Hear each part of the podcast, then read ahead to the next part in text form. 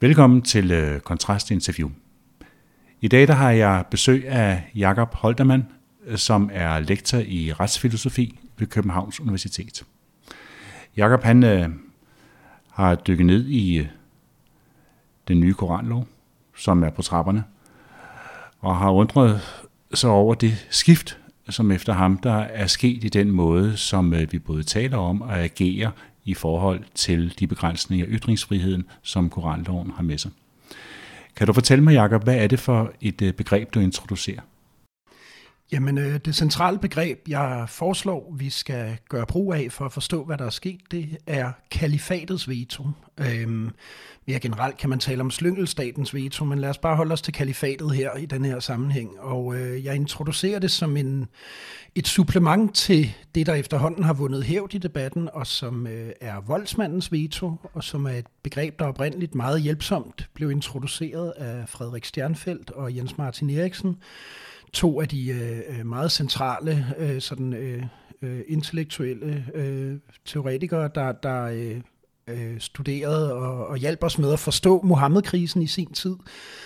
Øh, og det begreb voldsmandens veto, som de introducerede, det øh, blev introduceret for at forstå, hvordan øh, ytringsfriheden, der kan være en, en, et skæld mellem den formelle ytringsfrihed og den reelle ytringsfrihed et skæld, der går på, øh, hvad for en form for trussel, om man så må sige, man står overfor, at vi formelt kan have øh, ret til, øh, have en frihedsrettighed, der giver os ret til at, og for eksempel hvis det er ytringsfrihed, at ytre os på en bestemt måde, men reelt ikke er frie, fordi der er en uformel trussel i samfundet, der udgår fra for eksempel øh, øh, fra, fra voldsmanden, bredt forstået, det kan være terrorister øh, øh i særdeleshed, det er det, man har frygtet helt tilbage fra Øh, for eksempel Salman Rushdie, fatwaen imod ham, det var jo en fatwa, hvor øh, man fra Irans side religiøst øh, dik, ud, øh, udsendte den her, øh, øh, det her diktat om, at øh, øh, ordentlige muslimer skulle forsøge at slå ham ihjel. Øh,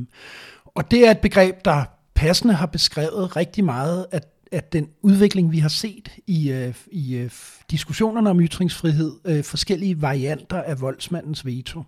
Men det er noget, som, øh, som vi vel har håndteret i vores samfund. Altså i Mohammed-krisen, der øh, var i hvert fald den, det fremherskende holdning, det var jo, at man skulle stå imod. Man skulle ikke give efter. Og at øh, selvfølgelig havde man lov til at tegne Mohammed og publicere det i danske aviser. Øh, så hvad er, det, der, hvad er det så, der adskiller det så fra det, du nu kalder for kalifatets veto? Ja, det, det, det er netop den udvikling, jeg har sådan set undret mig over. Altså øh, i 2005 og især 2006, der stod vi imod under Mohammed-krisen. Øh, det har vi gjort øh, i 2017, da vi ophævede blasfemiparagrafen, og Paludan fra 2018 og frem begyndte at brænde koraner.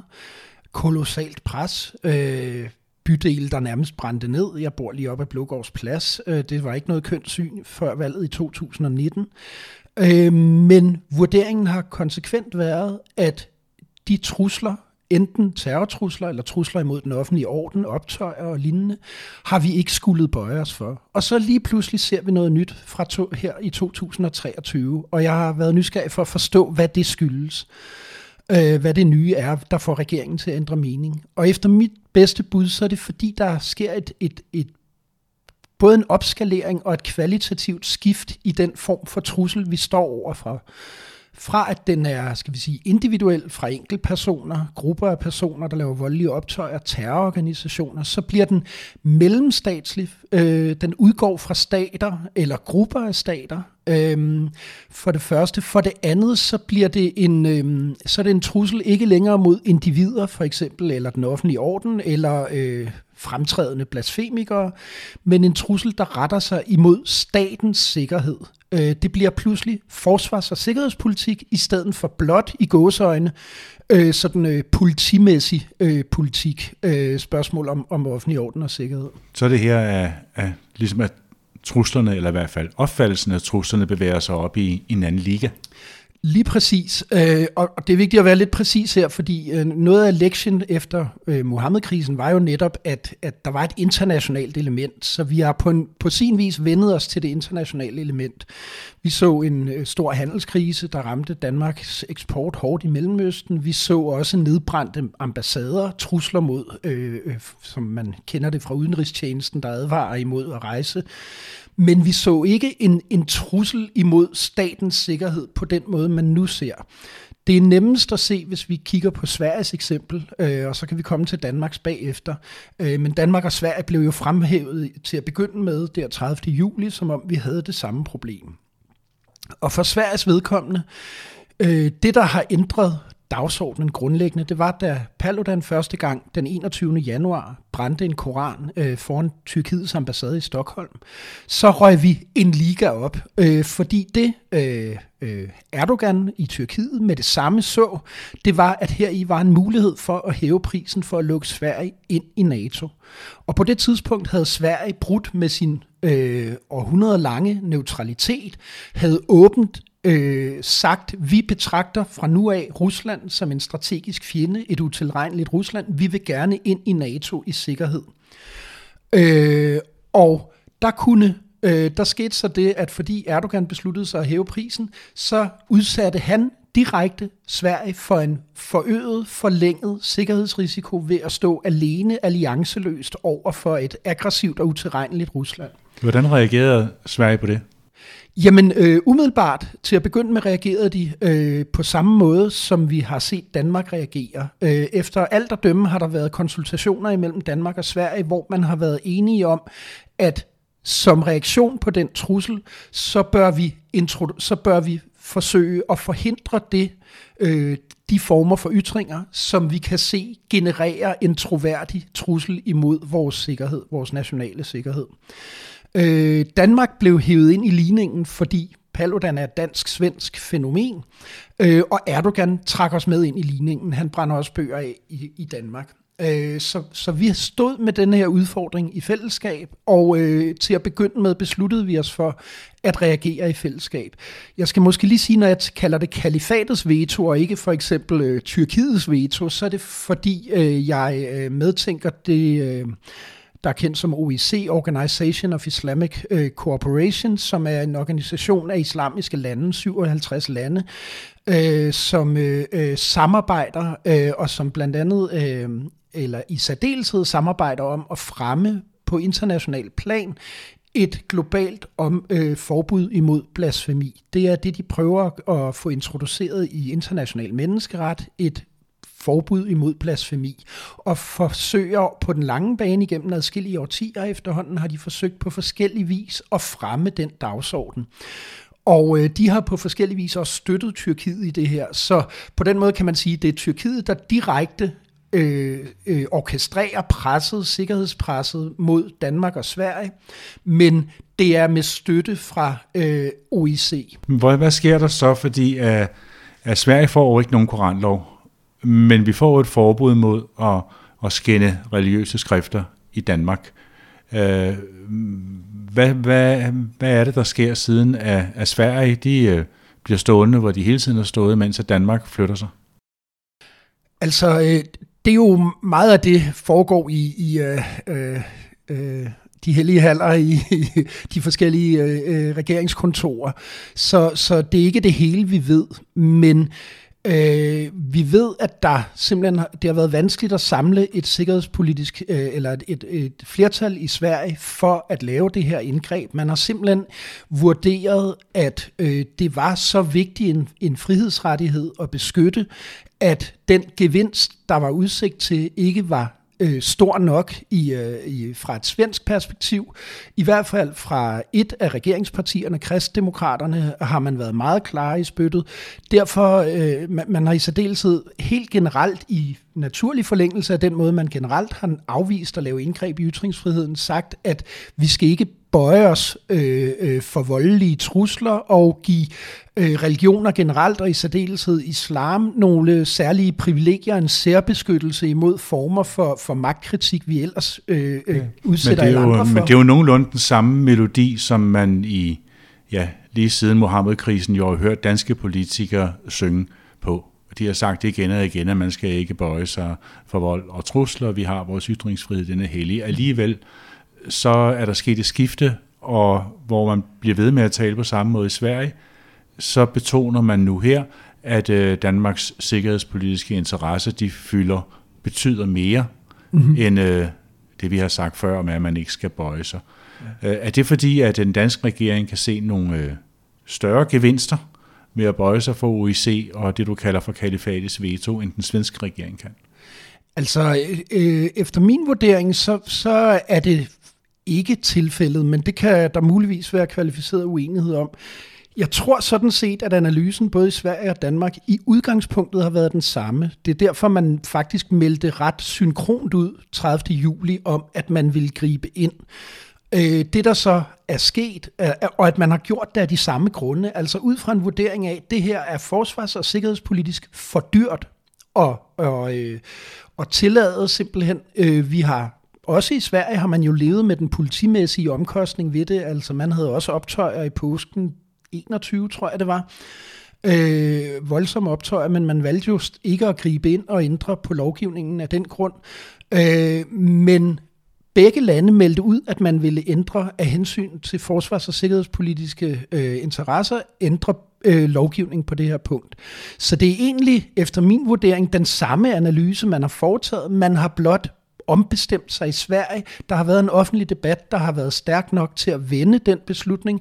Øh, der har været svage led set fra, øh, fra den beslutningsside i regeringsflertallet øh, i Sverige, der har sagt, det er for dyr en pris at betale stadigvæk, uanset at vi har opskaleret den her trussel fra politimæssigt til forsvars- og sikkerhedspolitisk trussel, så er, er øh, prisen ikke, eller omkostningen ikke høj nok til, at vi vil øh, øh, tillade at ændre i ytringsfriheden.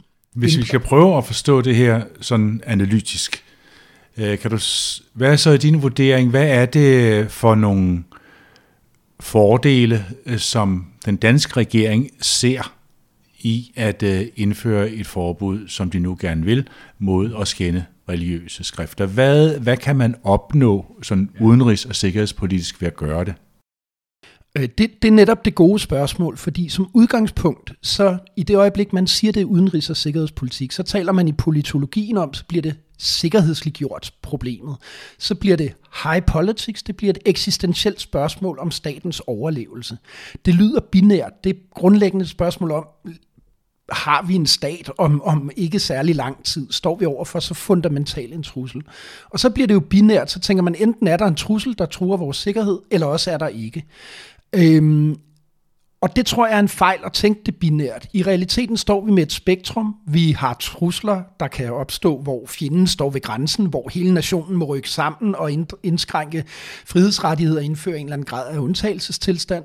Men så har vi den situation, jeg mener, vi reelt står i, som overhovedet ikke har den karakter. Sikkerhedstruslen er, mu- er reel i et vist omfang, men overhovedet ikke så stor og fundamental og eksistentiel. Det, det i realiteten lader til at handle om, det er, at øh, Udenrigsministeriet i særdeleshed står over for, hvad skal vi sige, øh, knaster i det almindelige arbejde, hvor øh, en række af de opgaver, de skal påtage sig, bliver besværliggjort af, at vi har Paludan og andre, der går og brænder koraner af.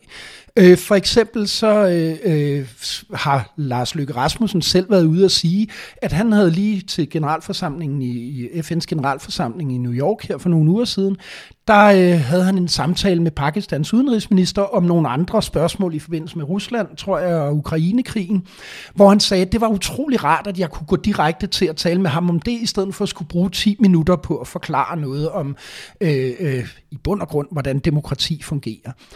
Det er selvfølgelig noget, der letter det udenrigspolitiske arbejde, men det er jo ikke en eksistentiel trussel for regeringen, vi dermed har med at gøre. Der bliver lettet. Man taler jo også om, at øh, amerikanerne har været utilfredse med, at øh, Danmark som NATO-land øh, skabte de her problemer i forhold til at bygge en global alliance øh, imod Rusland i forbindelse med krigen i Ukraine. Har det også spillet ind? Øh, efter sine har der været et øh, uformelt pres, men der er forskellige meldinger om, på hvor højt niveau det har været, men der har formodentlig været et pres fra USA, og på den måde foreslår jeg i den kronik, jeg har skrevet om det her, at vi tænker parallellen lidt øh, til den nuværende situation lidt til øh, fodnotepolitikken i 1980'erne, hvor der var det såkaldt alternative sikkerhedspolitiske flertal, udenom regeringen, den daværende øh, firkløverregering, øh, blandt andet med Socialdemokratiet, det alternative flertal, der insisterede på hele tiden at levere fodnoter, der gjorde det klart, at Danmark var uenig i centrale dele af NATO's politik øh, i, som led i den kolde krig i 80'erne. Og det gjorde, at Danmark var en sten i skoen i NATO-samarbejdet, en en problematisk, utroværdig alliancepartner. Og det man kan sige Paludan, virkningen af Paludan nu, det er lidt det samme. Vi bliver gjort til en irriterende, utroværdig, eller, eller ikke utroværdig, for vi er nok til at stole på, men alligevel et problem i det, der ellers, øh, og man har jo rigeligt at tage sig til i NATO. For eksempel, når man forsøger at bygge en koalition øh, omkring Ukraine, så bliver Danmarks og Sveriges øh, øh, øh problem med Paludan, som giver anledning til, at Erdogan gør sig ud til bens. Et problem, som skal løses for ligesom at få flere lande måske til at støtte op om en Ukraine-alliance osv. Og der står Danmark så i en situation, hvor det ikke er en eksistentiel trussel, men det er, øh, USA kan ligesom sige, kan I lige få ro på, jer, på bagsmækken her, sådan så, så vi ikke skal forholde os til jer, når vi står og forhandler med Ukraine. Hvis man skal prøve at og konkludere på den situation, vi står i nu. Er det så forkert at sige, at, øh, at øh, man i Udenrigsministeriet selvfølgelig har nogle, øh, nogle interesser, som man gerne vil varetage, og at fordi at vi har en stærk udenrigsminister i Lars Løkke Rasmussen, jamen så i modsætning til tidligere, at så evner man faktisk at få ændret lovgivningen i Danmark og indskrænket borgerlige frihedsrettigheder af hensyn til de her udenrigspolitiske interesser? Øh, det er i hvert fald meget sandsynligt, at, øh, eller efter alt at dømme, så udgår øh, presset mest øh, eftertrykkeligt fra Lars Løkke Rasmussen. Og øh, det er helt tydeligt også, at han er en meget populær udenrigsminister i Udenrigsministeriet. Der er stor begejstring for den grad af, hvad skal vi sige, øh, hvor, hvor meget han formår at lette arbejdet, at man ikke skal stå og, og, og, og øh, hele tiden, når man mødes med, med kolleger fra andre lande, øh, øh, bruge enormt meget tid på de her principielle spørgsmål. Øh, så, så det er meget sandsynligt, at øh, alt peger på, at, at Lars Løkke Rasmussen har været en udslagsgivende øh, øh, kraft for det her. Men jeg tror også, at statsministeren har været sympatisk indstillet over for det. Der er en lang, skal vi sige, realistisk tradition i Socialdemokratiet, i hvert fald i den nyere tid, øh, omkring det her spørgsmål. De var det eneste parti, der stemte imod ophævelsen af blasfemiparagrafen, for eksempel i 2017. Så allerede dengang mente de måske, at at voldsmandens veto var tilstrækkeligt til at øh, øh, øh, sige, det er så stort et problem, at de ikke synes, det er umagen værd at beskytte nogle meget ekstreme ytringer i ja, deres øjne.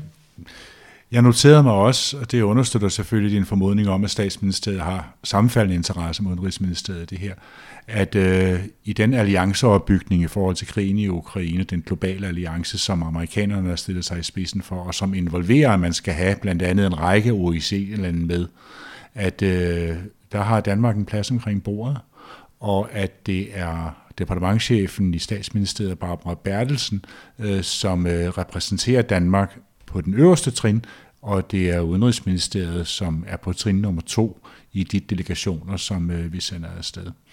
Så øh, er det her lige så meget en interesse for, for øh, statsministeriets sådan selvforståelse i, hvordan man øver indflydelse i verden, som det er objektive sikkerhedspolitiske interesser. Ja.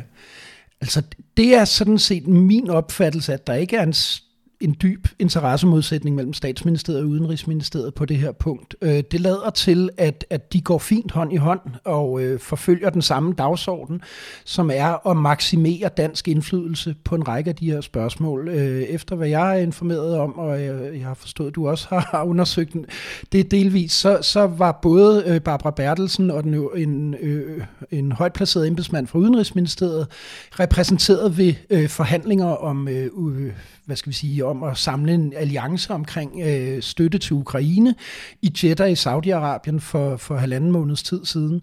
To måneder er det nok i virkeligheden allerede. Øhm, og, øh, og, og, og der, øh, deres deltagelse der er jo en funktion af, efter alt at dømme, til at begynde med, var, var Danmark ikke inviteret på grund af koranafbrændingerne, og vi kom med netop fordi, og umiddelbart efter, at vi havde vendt på en tallerken. Og øh, det tror jeg hverken man begræder i statsministeriet eller udenrigsministeriet. Jeg tror, man i fællesskab er helt enige om, at det var den rigtige prioritering. Men det illustrerer jo igen denne her, øh, det er ikke en sikkerhedsfundamental øh, øh, eksistentiel trussel for Danmark, øh, og det er nok også noget af en tilsnigelse at sige, at det er en eksistentiel trussel for Ukraine. Må ikke de havde fundet ud af at forhandle noget på plads, hvis Danmark ikke havde deltaget. Så i en vis forstand er der også en form for, hvad skal vi sige, øh, tendens til, til, til overvurdering i Udenrigsministeriet, at nogle af de processer, man er bekymret for, kunne man måske så også bare melde sig ud af, i tiltro til, at andre liberale vestlige demokratier kunne finde ud af at køre dem, mens Danmark i en kortere periode er i skammekrogen måske hos nogle af dem, vi skal få et, et samarbejde op at stå med. Men det har man fravalgt. Man mener, det er så vigtigt, at lige præcis Danmark deltager, at øh, man hævder, at Ukraines sikkerhed står og falder med, at vi kommer til Jeddah. Øh. Jakob, øh, jeg er rigtig glad for, at vi i dag kunne tage et par spadestik dybere til at prøve at forstå, hvad det er, der i og for sig reelt set ligger bag det, som øh, vi alle sammen nu kommer til at rende rundt og irritere os over, at ytringsfriheden bliver indskrænket. Men det er en øh, spændende og kompliceret verden, vi lever i, og tak for os at gøre os klogere. Selv tak.